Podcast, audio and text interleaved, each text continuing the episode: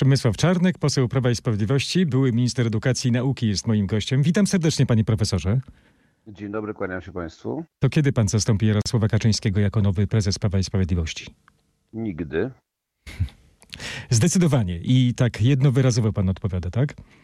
Oczywiście nigdy. Mhm. Pytam o to, bo ostatnio głośny artykuł profesora Andrzeja Nowaka, bardzo duży odzew, panie profesorze. Czytał pan głos starego wyborcy z myślą o młodszych? Czytałem w jakichś obszernych fragmentach i omówienia. No właśnie, profesor Nowak to no nie jest taki zwykły wyborca, to nie tylko wybitny historyk z Krakowa, także osoba o bardzo dużym autorytecie w pana środowisku politycznym i profesor pisze w tym tekście opublikowanym w Arkanach, Jarosław Kaczyński niestety nie sprostał już tej wielkiej odpowiedzialności, którą sam na siebie przyjął. Pan się zgadza z taką diagnozą? Nie. Dlaczego? Nie, nie, absolutnie nie. Absolutnie nie. nie. Nie wiem, z czego wynika aż taki wniosek, bo co do samych, samej diagnozy pana profesora dotyczącej tego, e, co się dzieje, jaka jest, jaka jest sytuacja, w wielu kwestiach się z panem profesorem zgadzam. Mhm. To jest rzeczywiście najwybitniejszy polski historyk i jeden z najwybitniejszych polskich naukowców i co do tego nie mam wątpliwości. E, Natomiast nie wiem, czy aż tak wybitnym jest politykiem. E, Mhm. To, to tak mogę tylko powiedzieć, bo ten wniosek... To nie jest namysł polityczny, panie profesorze, to jest raczej taki namysł metapolityczny, trochę z dystansu, bo pan profesor Jasne. Andrzej Nowak y, podkreśla to bardzo mocno, że on nie jest człowiekiem partyjnym. Tak, mówi jako obywatel Rzeczypospolitej Polskiej, obywatel Republiki, jak mówi również później w omówieniach tego, tego, tego tekstu. Natomiast nie zgadzam się z faktem, że pan prezydent Jarosław Kaczyński nie sprostał odpowiedzialności. Sprostał. Te wybory zakończyły się wynikiem 7, poparcia 7 600 tysięcy mieszkańców naszego kraju i jednocześnie to poparcie się utrzymuje na bardzo wysokim poziomie. Ale to jest troszkę taka, taka mantra nie- chyba, panie nie- profesorze, bo, bo przegraliście no nie. walkę o władzę. Nie macie władzy. Panie, redaktorze, ale my żyjemy w kraju demokratycznym, przynajmniej żyliśmy do 13 grudnia 2023 roku. W krajach demokratycznych zdarza się tak, i to we wszystkich demokratycznych krajach, że raz wygrywają ci, później wygrywają inni. Pytanie jest, na ile utrzymuje się siłę polityczną formacji politycznej, która rządziła w sumie przez 10 lat w III Rzeczpospolitej, a która utrzymuje swoje poparcie na bardzo wysokim, ponad 30% poziomie. Ale to poparcie spada, przyzna pan. Ale zawsze tak jest w demokracji, że po przegranych wyborach e, poparcie nieco spada. Natomiast utrzymujemy się pomimo wielkiego ataku z tamtej strony i przewagi medialnej z tamtej strony przeogromnej, utrzymuje się na poziomie powyżej 30%. Jeśli ktoś twierdzi, że dzisiaj może stworzyć partię polityczną bez Jarosława Kaczyńskiego, która będzie miała mm, 30% i wyższe wyniki, to jest w błędzie. E, Uważam, że należy spokojnie mm, funkcjonować w, w, w te, na tej scenie politycznej, budować siłę Prawa i Sprawiedliwości, przygotowywać się na wybory 7 kwietnia. My jesteśmy przygotowani, zarejestrowaliśmy jako pierwsi listy do Sejmiku Województwa Lubelskiego, idziemy do przodu. Tak, pan mówi o takim spokojnym funkcjonowaniu, a profesor Nowak pisze o całkowitej bezradności partii opozycyjnej w jej obecnym kształcie wobec metod przejmowania rządów przez koalicję 13 grudnia. No, profesor twierdzi, że nie dajecie rady, trzeba wymienić lidera. Zgadzam się co do tego, że jesteśmy chwilami wszyscy, nie tylko my z Prawa i Sprawiedliwości, ale w ogóle Polacy są bezradni wobec sytuacji, którą narzucili nam niedemokratycznej, niepraworządnej dzisiaj rządzący, siłą przejmowane media, siłą przejmowana prokuratura, siłą osadzani w więzieniach posłowie. No to są rzeczy, które nie zdarzały się w historii III Rzeczpospolitej Polskiej i rzeczywiście można powiedzieć, że w pewnym momencie jesteśmy bezradni, bo nie mamy czołgów, nie mamy karabinów, nie idziemy z czołgami na KPR, my nie pójdziemy, bo my nie jesteśmy nimi. No Natomiast- czołgów nie macie, ale może potrzebna jest właśnie zmiana dowódcy. Potrzebni są ludzie, którzy walkę są gotowi organizować i prowadzić w pierwszym szeregu, tacy jak Przemysław Czarnek właśnie i czy Patryk Jaki, tak pisze pan profesor Nowak. Pan się boi Ale- odpowiedzialności za, za partię takiej całkowitej? Ja się bardzo cieszę ze słów pana profesora Nowaka, którego niezwykle szanuję. Natomiast pan profesor Nowak wyjaśniał później na antenie chociażby Radia Wnet, co miał na myśli. Nie mówił o tym, że ja mam przejmować władzę za prezesa Kaczyńskiego, tylko mówił o tym, że potrzebnych jest kilku, kilkunastu liderów po różnych stronach y, Prawa i Sprawiedliwości, y, grających na różnych fortepianach, a nas zaliczył do fajterów i my się tego wcale nie, nie wstydzimy, ani nie chcemy się pozbawiać tej odpowiedzialności. Tak, jesteśmy w pierwszym szeregu partyjnym, jesteśmy na spotkaniach w całej Polsce, na te spotkania przychodzą tłumy ludzi i w ten sposób działa Prawo i Sprawiedliwość pod kierownictwem Jarosława Kaczyńskiego, więc nie widzę jed- związku jednego z drugim. Dlaczego mielibyśmy jednocześnie mówić, że pan prezes Jarosław Kaczyński nie daje rady, a z drugiej strony mówić, że dajemy radę, dlatego że rzeczywiście stajemy się twarzami. Jest nas tu co najmniej kilkanaście osób w Prawie Sprawiedliwości, które w całej Polsce, zresztą z, z, z polecenia prezesa Jarosława Kaczyńskiego, uczestniczą w wielu spotkaniach, na które przychodzą tłumy ludzi popierających Prawo i Sprawiedliwość. Jest y, wiele rzeczy... No tak, ale to jest taka polityka wiecowa, panie profesorze, pan wybaczy, a pojawiło się wiele zarzutów w tym tekście profesora Andrzeja Nowaka. Po pierwsze, Dlaczego nie było wyjaśnienia i rozliczenia tego, co stało się 10 kwietnia 2010 roku? Dlaczego nie rozliczyliście tragedii smoleńskiej? Otóż było wyjaśnienie i jest, y, jest y, wyjaśnione do samego spodu, y, co się stało 10 kwietnia. No ale na przykład nie było Sejmowej Komisji Śledczej, prawda, które teraz działają, której pan jest członkiem między innymi, jednej z nich. Dlaczego nie było Sejmowej Komisji Śledczej, która by rozliczyła tę tragedię? Była komisja pana Antoniego Macierewicza. Podkomisja. Tak, mhm ta podkomisja wyjaśniła do samego końca przyczyny tego, co się stało 10 kwietnia. Faktem jest, że nikt nie poniósł za to odpowiedzialności i tu rzeczywiście, no niestety państwo polskie nie wyciągnęło konsekwencji wobec osób, które stoją bezpośrednio za tym, co się stało. Państwo polskie zawiodło, czy Prawo i Sprawiedliwość zawiodła, jak twierdzi profesor Nowak? Y, wie pan, mogliśmy na pewno zrobić więcej w wymiarze sprawiedliwości, tylko byliśmy rzeczywiście pod murem przyciskani przez cały aparat brukselski na polecenie dzisiaj rządzących. No i prezydenta y, Dudę, który zawetował wam projekt. Solidarnej Polski wtedy. Teraz po kilku miesiącach wówczas następna ustawa została y, uchwalona. Natomiast rzeczywiście szantaż ze strony Brukseli, szantaż finansowy, y, który trwa do dzisiaj zresztą, y, był tak duży, że no w pewnym momencie pewnie rzeczy inne można było robić, natomiast nie zrobiliśmy ich. Czy szantaż Brukseli też spowodował, że nie wyjaśniliście resetu ekipy Tuska z Rosją? Było on obnażone dopiero przed wyborami i to na dobrą sprawę tylko w telewizji i w internecie? Tu przyznaję rację panu profesorowi Nowakowi. Ta komisja do spraw wpływów rosyjskich powinna powstać co najmniej 4 lata wcześniej. Mielibyśmy zupełnie inną sytuację dzisiaj. A dlaczego dobrą zmianę do edukacji zaczął dopiero wprowadzać e, znany panu skądinąd Przemysław Czarnek, profesor? Bardzo dziękuję panu redaktorowi za tą wspaniałą diagnozę. To jest no, cytat z profesora Nowaka. Pan Przemysław Czarnek, znany Państwu, został ministrem edukacji i nauki w 2020 roku i od 2020 roku wprowadzał swoją wizję. No właśnie, która, dlaczego dopiero no, w ostatnich dwóch latach, panie profesorze? Ale to nie jest pytanie do mnie. Ja y, zostałem ministrem 19 października. No to jest pytanie do, do prezesa Prawa i Sprawiedliwości Jarosława Kaczyńskiego tego samego prezesa Jarosława Kaczyńskiego, który zdecydował się, że ja zostanę ministrem edukacji i nauki 19 października 2020 roku i będę wprowadzał swoją wizję, chociażby wprowadzania do nauczania w szkołach mm, przy mm, historii najnowszej, której wiedzy mm, młode pokolenia zostały pozbawione w ostatnich dekadach. A jak pan ocenia obecne zmiany w humanistyce w szkołach? Jako ojkofobiczną chrystianofobię mhm. obecnie rządzących. Ojkofobia to taka nienawiść wobec własnego narodu, prawda? Owszem, jeżeli wyrzuca na, na czym to polega Pana zdaniem w tym nowym programie? Jeżeli wyrzuca się z programu, czy próbuje się na razie wyrzucić z programu, mam nadzieję, że to nie, nie nastąpi, wyrzuca się wszystko, co związane z, z, wielkością państwa polskiego w historii, z jego początkami, z chrztem Polski, z wiktoriami polskimi nad krzyżakami, e, ale także z okresem międzywojennym, z centralnym okręgiem przemysłowym, ale także z, czaso, z czasami II wojny światowej, z No Wielkopolska się burzy właśnie ze względu na to, że redukowany jest program o powstanie wielkopolskie, wygrane przecież powstanie z Niemcami. Mhm. Na przykład, na przykład, na przykład to, ale jeśli się również próbuje fałszować rzeczywistość e, na Wołyniu z lat 43-45 zamieniać e, rzeź wołyńską i ludobójstwo na Wołyniu na Polakach na tak zwany konflikt polsko-ukraiński, to to jest nienawiść do własnego narodu. A może potrzebna jest, jest taki, potrzebny jest taki ukłon wobec Ukraińców, żeby no, te spory między nami, bardzo poważne, ostre spory stłumić. Pan redaktor, Pan redaktor chyba żar, raczy żartować. Jaki ukłon w stosunku do czego? W stosunku do tego, że wymordowano nam ponad 100 tysięcy ludzi bestialsko tylko dlatego, że byli Polakami? My, Ukraińców, traktujemy jak braci i będziemy ich traktować jak braci, będziemy im pomagać, bo muszą wygrać z Rosją, a dla nas Ukraina niepodległa jest również w interesie każdego Polaka i będziemy im pomagać zawsze, natomiast będziemy się zawsze domagać tego, żeby zbrodnie ludobójstwa rozliczyć, żebyśmy mogli pochować godnie tych, którzy leżą jeszcze w polach i są bronowani i pługowani traktorami i żeby ich godnie upamiętnić. Tylko tyle. Dlaczego... Widzi pan szansę na rozwiązanie tego, tego no, nabrzmiałego od, od lat, od, od dziesiątek lat y, konfliktu z Ukrainą, takiego historycznego? Oczywiście, że jest szansa i to ogromna, pod warunkiem, że Polacy w Polsce, tacy jak dzisiaj rządzący, nie będą zdradzać własnego narodu. No ale Ukraina też nie jest skłonna do tego, żeby tutaj rozwiązać tę sprawę. Drodzy Państwo, nam wymordowano Polaków. Czy w związku z tym Niemcom też moglibyśmy powiedzieć, odpuszczamy Wam, nie będziemy o tym pisać na historii, żeby Was nie, nie urażać? No, Szanowni Państwo, nie zdradzajmy przede wszystkim sami siebie. Dziś rządzący zdradzają Polaków.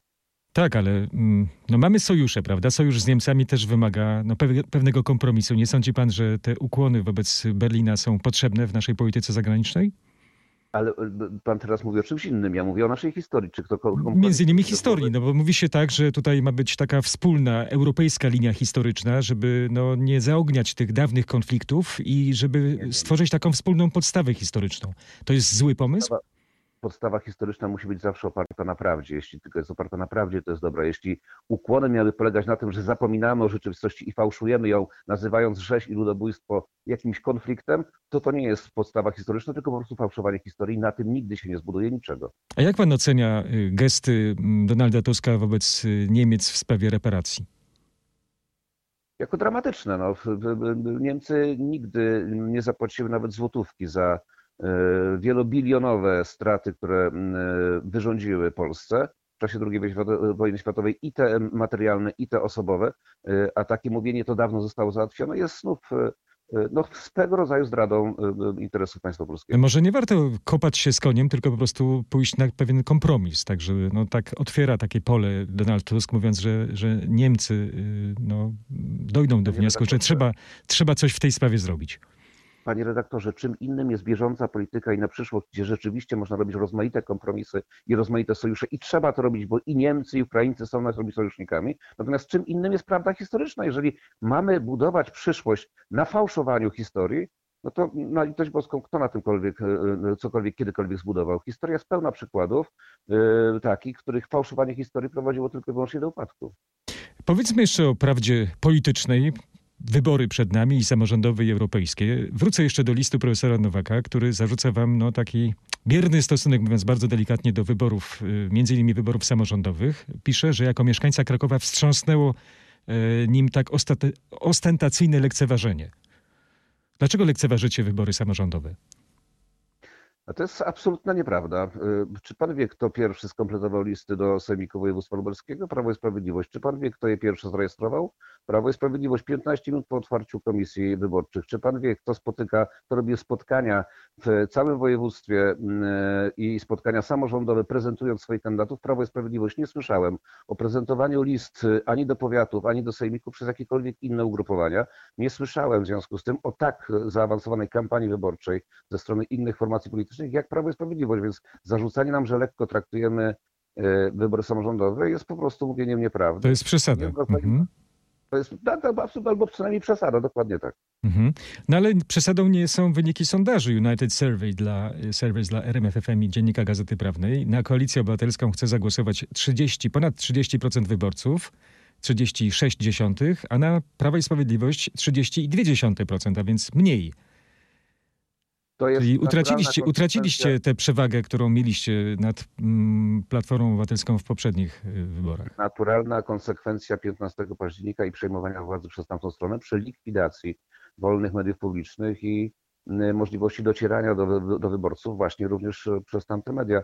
To się dzieje na naszych oczach, a mimo to jest inny sondaż Ipsosa na przykład, który pokazuje, że dalej jesteśmy z przewagą nad Platformą Obywatelską. Mhm. Powtarzam, tej rzeczywistości medialnej, to jest sukces Prawa i Sprawiedliwości. Mamy mnóstwo spotkań z ludźmi w terenie, ponieważ w ten sposób teraz docieramy y, do naszych wyborców i to utrzymuje naszą również przewagę na Platformę Obywatelską. Sondaże z kolei w województwie lubelskim, za które odpowiadam, wyraźnie wskazują, że mamy bardzo dużą przewagę nad konkurencją polityczną i wynika to również z naszej aktywności politycznej. Narzeka pan na tę rzeczywistość medialną. No, profesor Nowak właśnie wam zarzuca, że byliście nieprzygotowani do tego, że stracicie władzę. No, mieliście pod swoją pieczą telewizję publiczną, ale to się skończyło i to było wiadome, że to się skończy, a mimo to nie byliście przygotowani na to, że utracicie ten rynek medialny na rzecz innego ugrupowania, które przejęło władzę. Czemu, dlaczego nie stworzyliście sw swojego kanału dostępu dla swoich wyborców?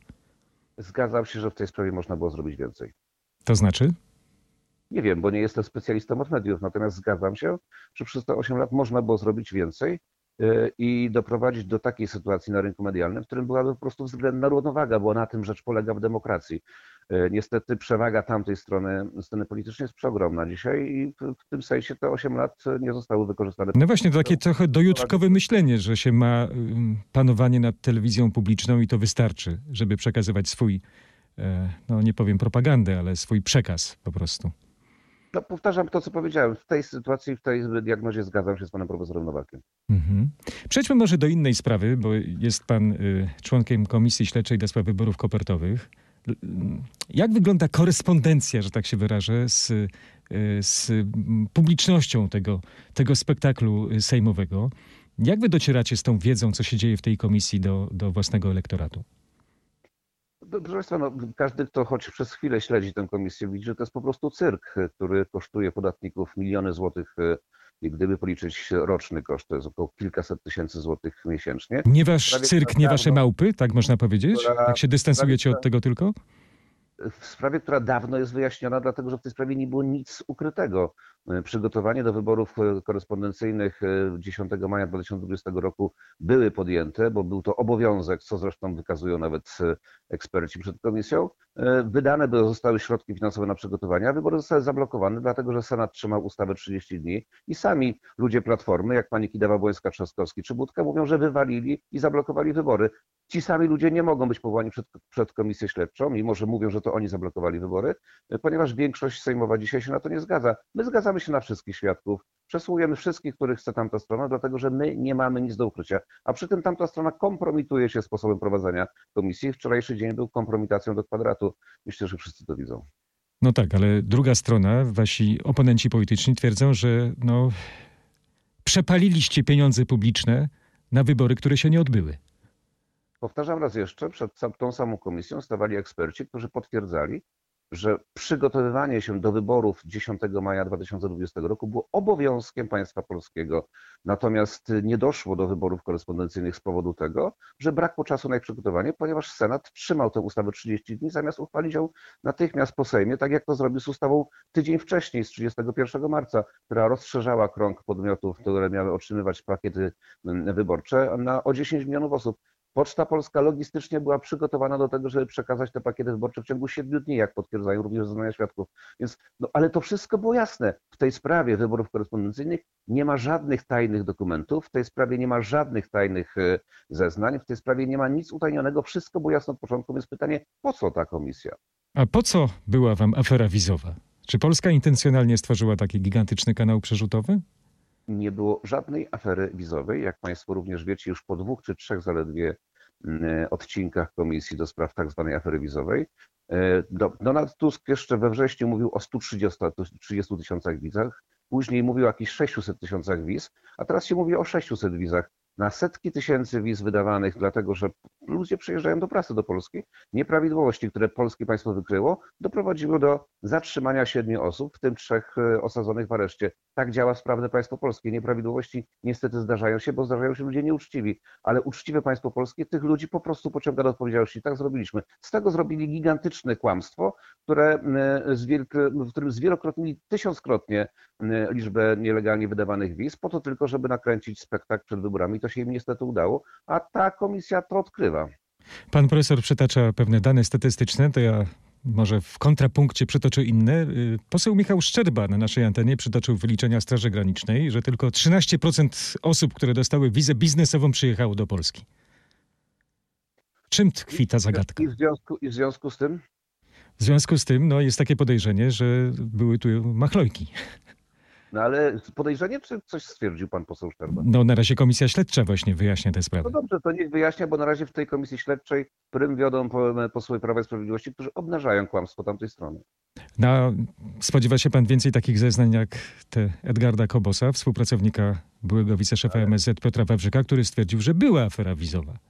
Y, Ale stwierdził też, szanowni państwo, coś innego jeszcze. Stwierdził, że Zjednoczona Prawica chciała ukryć aferę wizową. Otóż, szanowny panie, młody człowieku i szanowni państwo, mówię do tego człowieka Kobo, Mhm. Gdyby państwo polskie chciało ukryć tak zwaną aferę wizową, to panu nie zostały postawione zarzuty, pana koledzy nie siedzieliby w więzieniu za czasów rządu Prawa i Sprawiedliwości, a pan Wawrzyk byłby wiceministrem do końca kadencji. Tymczasem państwo polskie niczego nie ukrywało, tylko jak wykryło nieprawidłowości przy kilkuset, a nie przy kilkuset tysiącach wiz, to natychmiast zadziałało. Dlaczego również ten pan, który zeznał przed śledczą, miał postawione zarzuty. Dzisiaj stara się przemilić tamtej stronie, bo liczy na jakieś pewnie y, ukłony ze strony dzisiaj rządzących i dlatego takie rzeczy opowiada. A jak państwo polskie powinno poradzić sobie z problemami polskich rolników? Dzisiaj będzie spotkanie Donalda Tuska z protestującymi. Co by pan radził premierowi? Natychmiast zrobić dokładnie to, co zrobiło Prawo i Sprawiedliwość, to znaczy zablokować e, granice, rozszerzyć embargo, wbrew także Unii Europejskiej, zmusić tym samym Unię Europejską do normalnego działania i chronienia rynku unijnego, bo polski rynek jest rynkiem unijnym, tylko nie jest chroniony przez Unię Europejską i wypłacić rolnikom dopłaty z tytułu strat, jakie ponoszą. Dokładnie to Prawo i Sprawiedliwość zrobiło wiosną zeszłego roku. Ale rolnicy już nie chcą tych dopłat. Oni chcą zlikwidowania y, Zielonego Ładu. Ale Zielony Ład to jest jeszcze jedna rzecz, bo mówimy na razie o kwestii granicznej. Tak. Jeśli chodzi o Zielony Ład, absolutnie nie zgadzać się na jakiekolwiek głupoty Zielonego Ładu pod tytułem ugorowanie 10% czy 4% e, powierzchni rolnej albo zredukowanie o połowę środków ochrony roślin, podczas gdy na przykład Holandia trzykrotnie więcej tych środków ochrony roślin wykorzystuje. To niech Holandia zredukuje sobie trzykrotnie, e, a nie ograniczajmy polskiego i tak bardzo ekologicznego rolnictwa. A kto jest sojusznikiem Zielonego Ładu w Polsce? Kto był nimi, kto jest do tej pory? Platforma, Platforma Obywatelska i niestety po cichu również PSL współpracujący z Platformą. My zawsze byliśmy przeciwko Zielonemu Ładowi. Mhm. A jaka była rola y, komisarza do spraw rolnictwa europejskiego Janusza Wojciechowskiego w tej sprawie?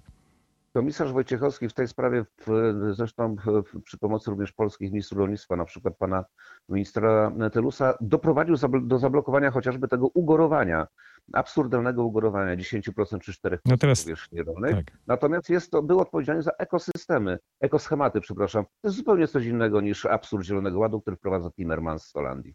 Tak, ale są zarzuty pod adresem Janusza Wojciechowskiego i to nie tylko ze strony y, obecnie rządzących, Także były minister rolnictwa Ardanowski zarzuca mu bierność i takie no, wycofywanie się z tego, co wprowadzał wcześniej.